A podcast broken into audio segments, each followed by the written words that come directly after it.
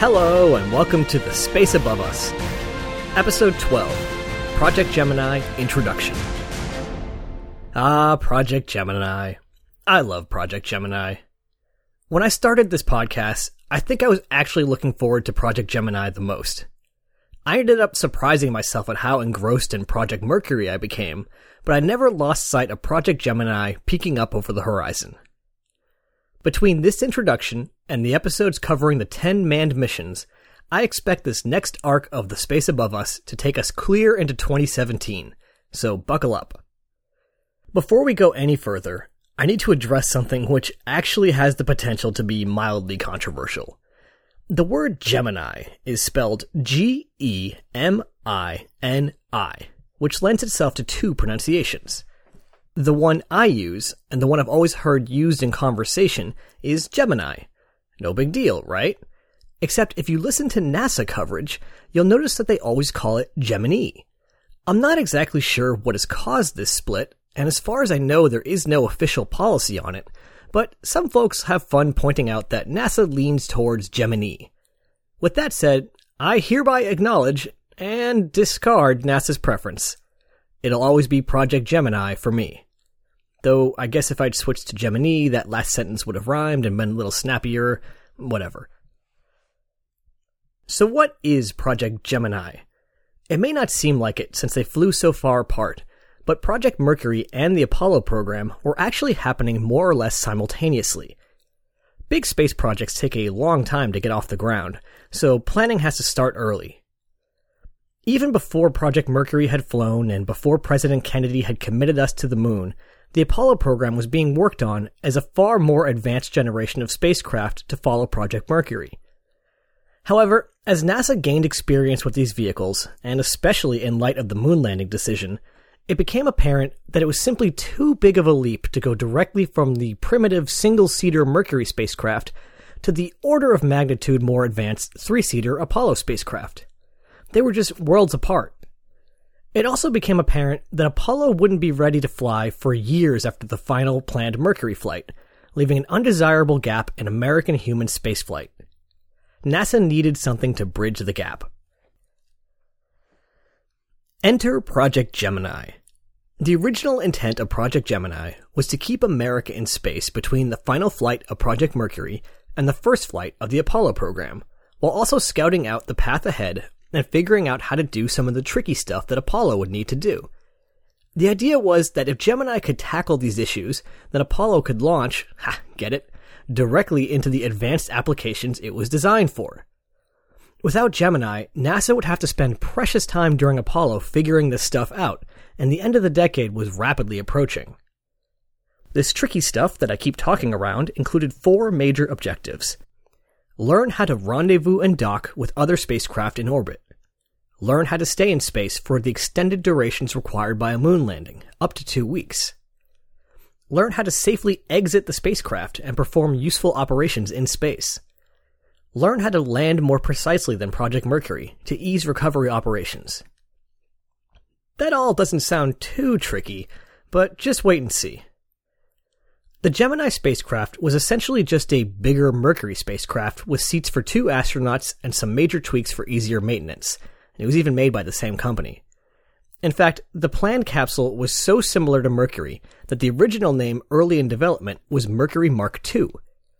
The plan was more or less to stretch out the Mercury capsule a bit, put two life support systems in there, move all the gear to modular equipment bays for easy access, and then fill them with old Mercury equipment in order to save money on developing new gear. Things didn't quite work out that way, but that third bit is an important one. With the Mercury capsule, all of the equipment was just sort of placed wherever. It's one of those things that seems obvious in retrospect, but no one had built a manned spacecraft before. The upshot was that every time some piece of equipment needed to be inspected or replaced, a whole bunch of other gear would need to be removed first. This was extremely time consuming and was the source of much of the schedule difficulty with Project Mercury. With Gemini, the plan was to move as much equipment as possible outside of the pressure vessel and into easily accessible independent modular equipment bays. If you're familiar with computer repair, you can kind of think of Gemini as being a desktop PC, which has all of its parts out in the open and easy to swap out. Whereas Mercury was like a laptop, and if you wanted to replace a CPU fan or something, you have to take the whole thing apart first. Speaking of taking things apart, another feature of the Gemini spacecraft that set it apart from its predecessor was the fact that it was split into three modules. The pressurized capsule that the astronauts sat in and actually came home at the end of the mission was called the reentry module. But to make things a little easier to build and maintain, a bunch of equipment was moved to a module called, you guessed it, the equipment module. This was a large section on the rear of the spacecraft that contained stuff like the fuel cells and batteries, propellant for the thrusters, and a bunch of other stuff like that. Stuff that was critical for the mission, but didn't need to come home and was taking up precious space in the reentry module. At the end of the mission, the equipment module would be jettisoned, which would expose the retro module. This was a sort of smaller equipment module that contained enough resources to keep the spacecraft going in the short time before reentry, but also contained the all important retro rockets. After firing the retro rockets, the retro module 2 would be jettisoned, leaving only the reentry module to safely return to Earth. The other two modules would burn up as part of an uncontrolled reentry. If you take a look at a photo of the Gemini spacecraft, you'll see a dark part up front, the reentry module, and a larger white part in the back, which is the equipment and retro module stuck together. The reentry module itself was already bigger than the Mercury spacecraft, but with the additional two modules, it was quite a bit bigger while on orbit. A bigger spacecraft called for a bigger launch vehicle.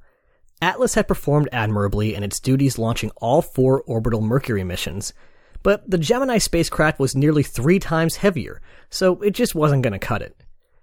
After looking at the launch vehicle landscape, NASA settled on the Titan II. The Titan II was an intercontinental ballistic missile being designed by the Air Force as part of the United States' nuclear weapons strategy. The task that the Air Force wanted the Titan II to accomplish was kind of nuts, and really gives a good glimpse into how much time and money was being sunk into Cold War weaponry. The insane logic of nuclear war dictated that the United States acquire the technology to completely devastate the Soviet Union if they ever attacked us, even if the US was already a smoking hole in the ground at that point. Part of the mechanism to achieve this was dozens of missiles and underground silos all over the United States tipped with some of the most destructive weapons ever constructed. In order to deliver their payloads anywhere in the world, these missiles had to be big, really big. The Titan II actually ended up being slightly larger than the Atlas rocket, but what makes this really crazy is that in the event of a nuclear attack, we weren't exactly going to get a lot of warning. If you think back to all the trouble the finicky Atlas launch vehicle gave NASA during Project Mercury, you quickly realize, as the Air Force did, that it was not up to the task of instant retaliation. The main problem was the cryogenic liquid oxygen, which was difficult to keep on hand. So, instead of using liquid oxygen and rocket grade kerosene, the Titan II used hypergolic propellants that could be stored for a long period of time. Hypergolic propellants react instantly when brought together, no ignition necessary, and they can be stored at room temperature for months at a time. This meant that the missiles could be fueled and ready to launch at a moment's notice. Hypergolics are neat, but they're also incredibly toxic, so they're not ideal for manned spaceflight in general, but at that moment, the hypergolic propelled Titan II was exactly what Gemini needed.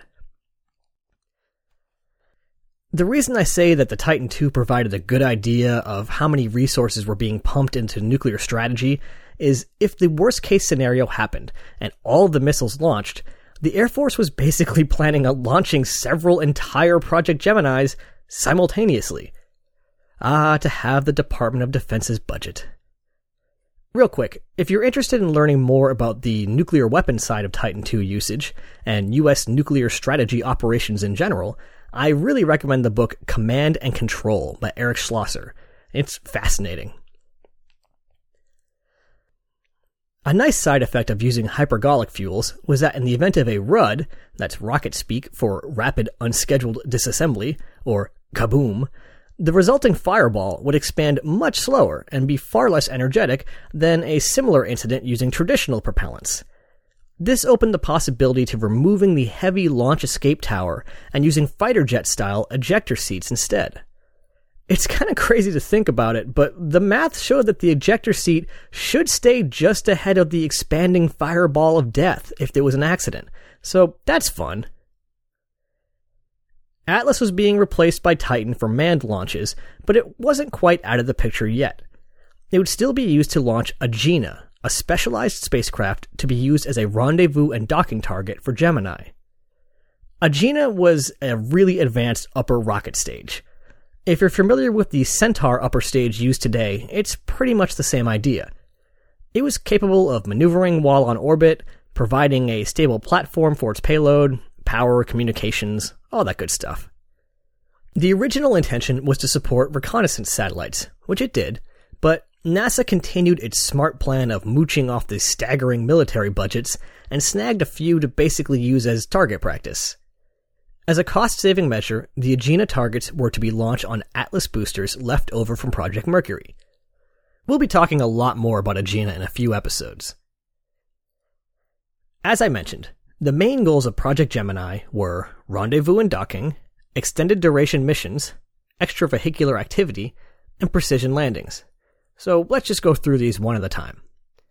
First up, rendezvous and docking. This was a big one. I mean, they were all big ones, but this one especially.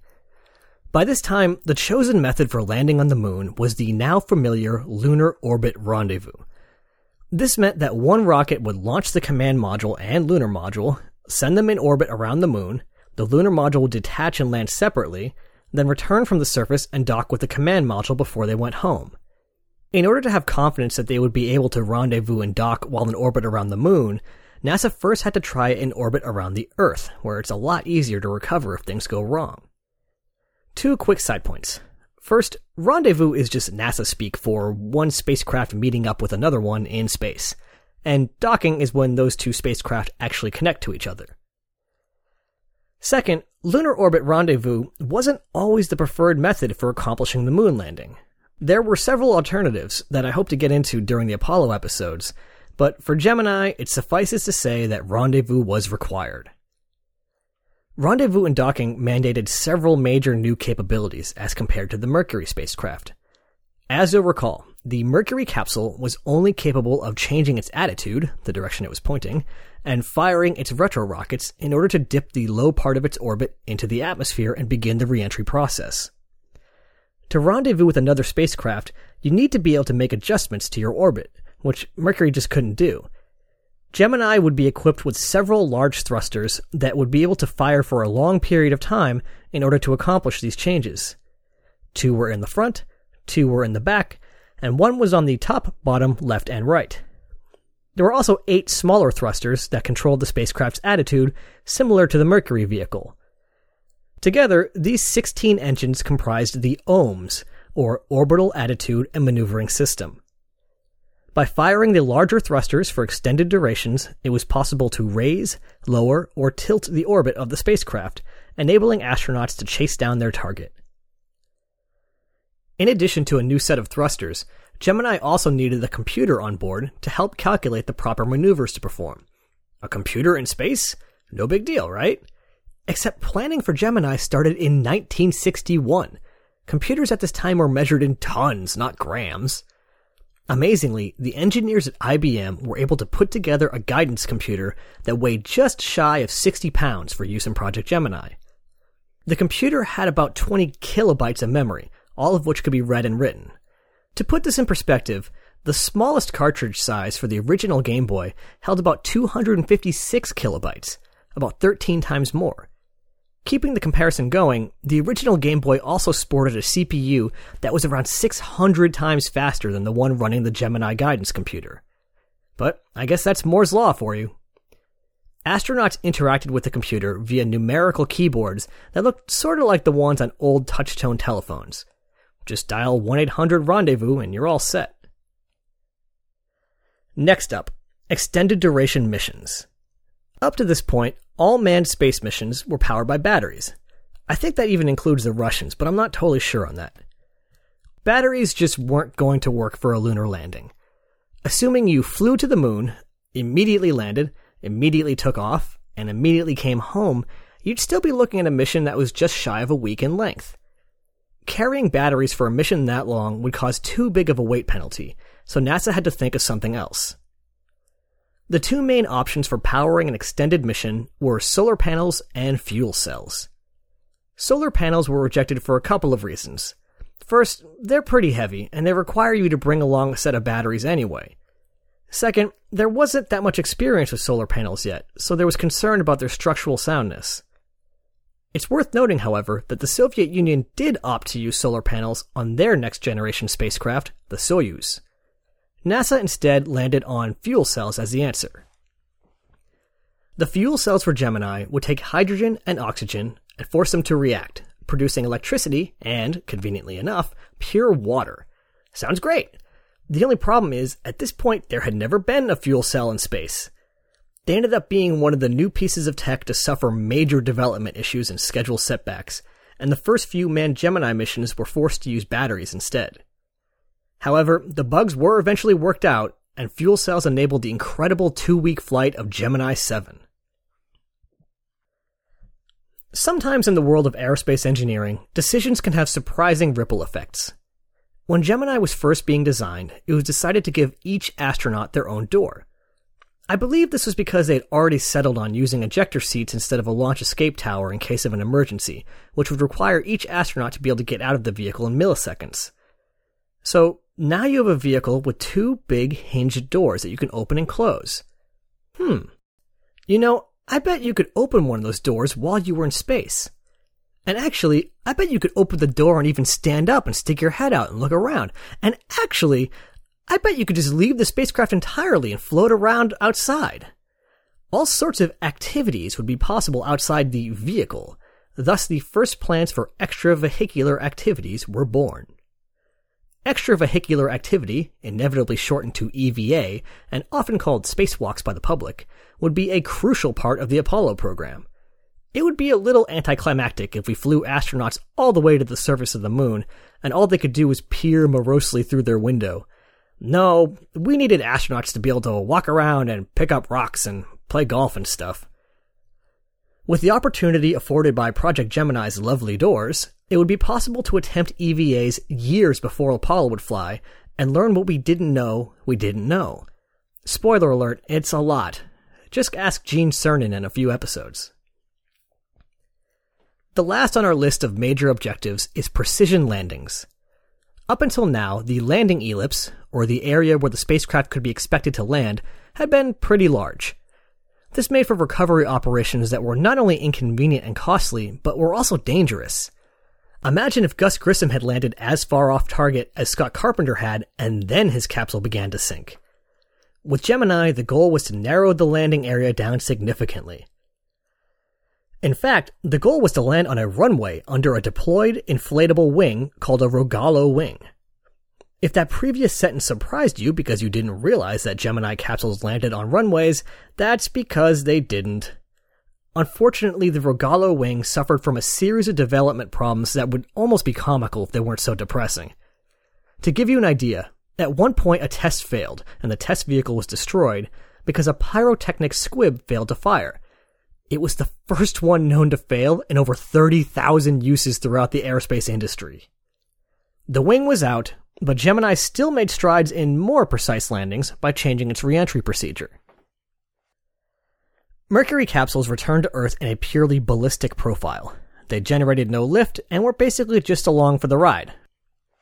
This was problematic because it was difficult to predict where it would land, and the astronaut on board would suffer from really punishing deceleration forces.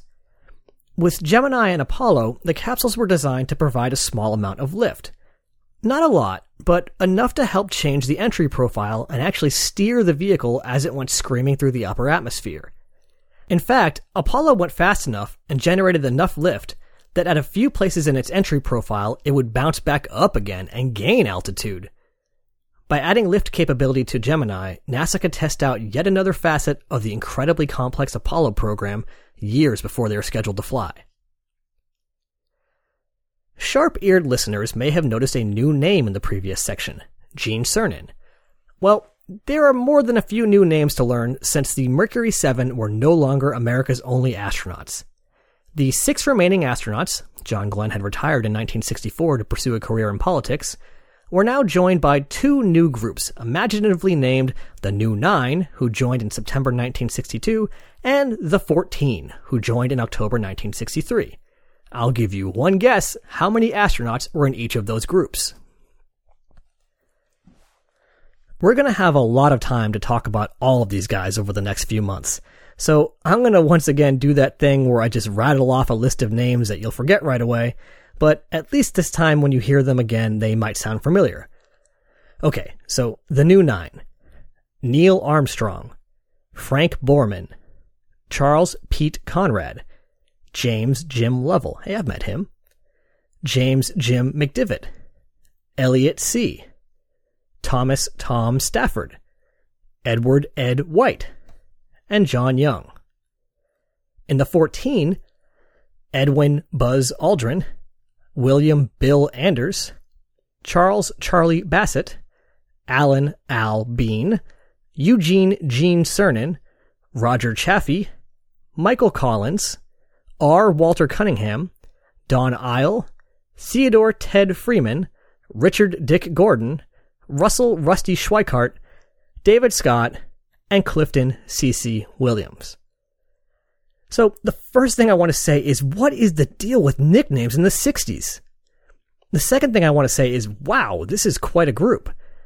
In this group, there are two alums from the X 15 program, there are space shuttle pilots, the first three men to leave the Earth behind on Apollo 8, and eight of the 12 men who would eventually set foot on the moon. Just for completeness, the remaining astronauts from the Mercury 7 were Alan Shepard, Gus Grissom, Scott Carpenter, Wally Schirra, Gordon Cooper, and Deke Slayton.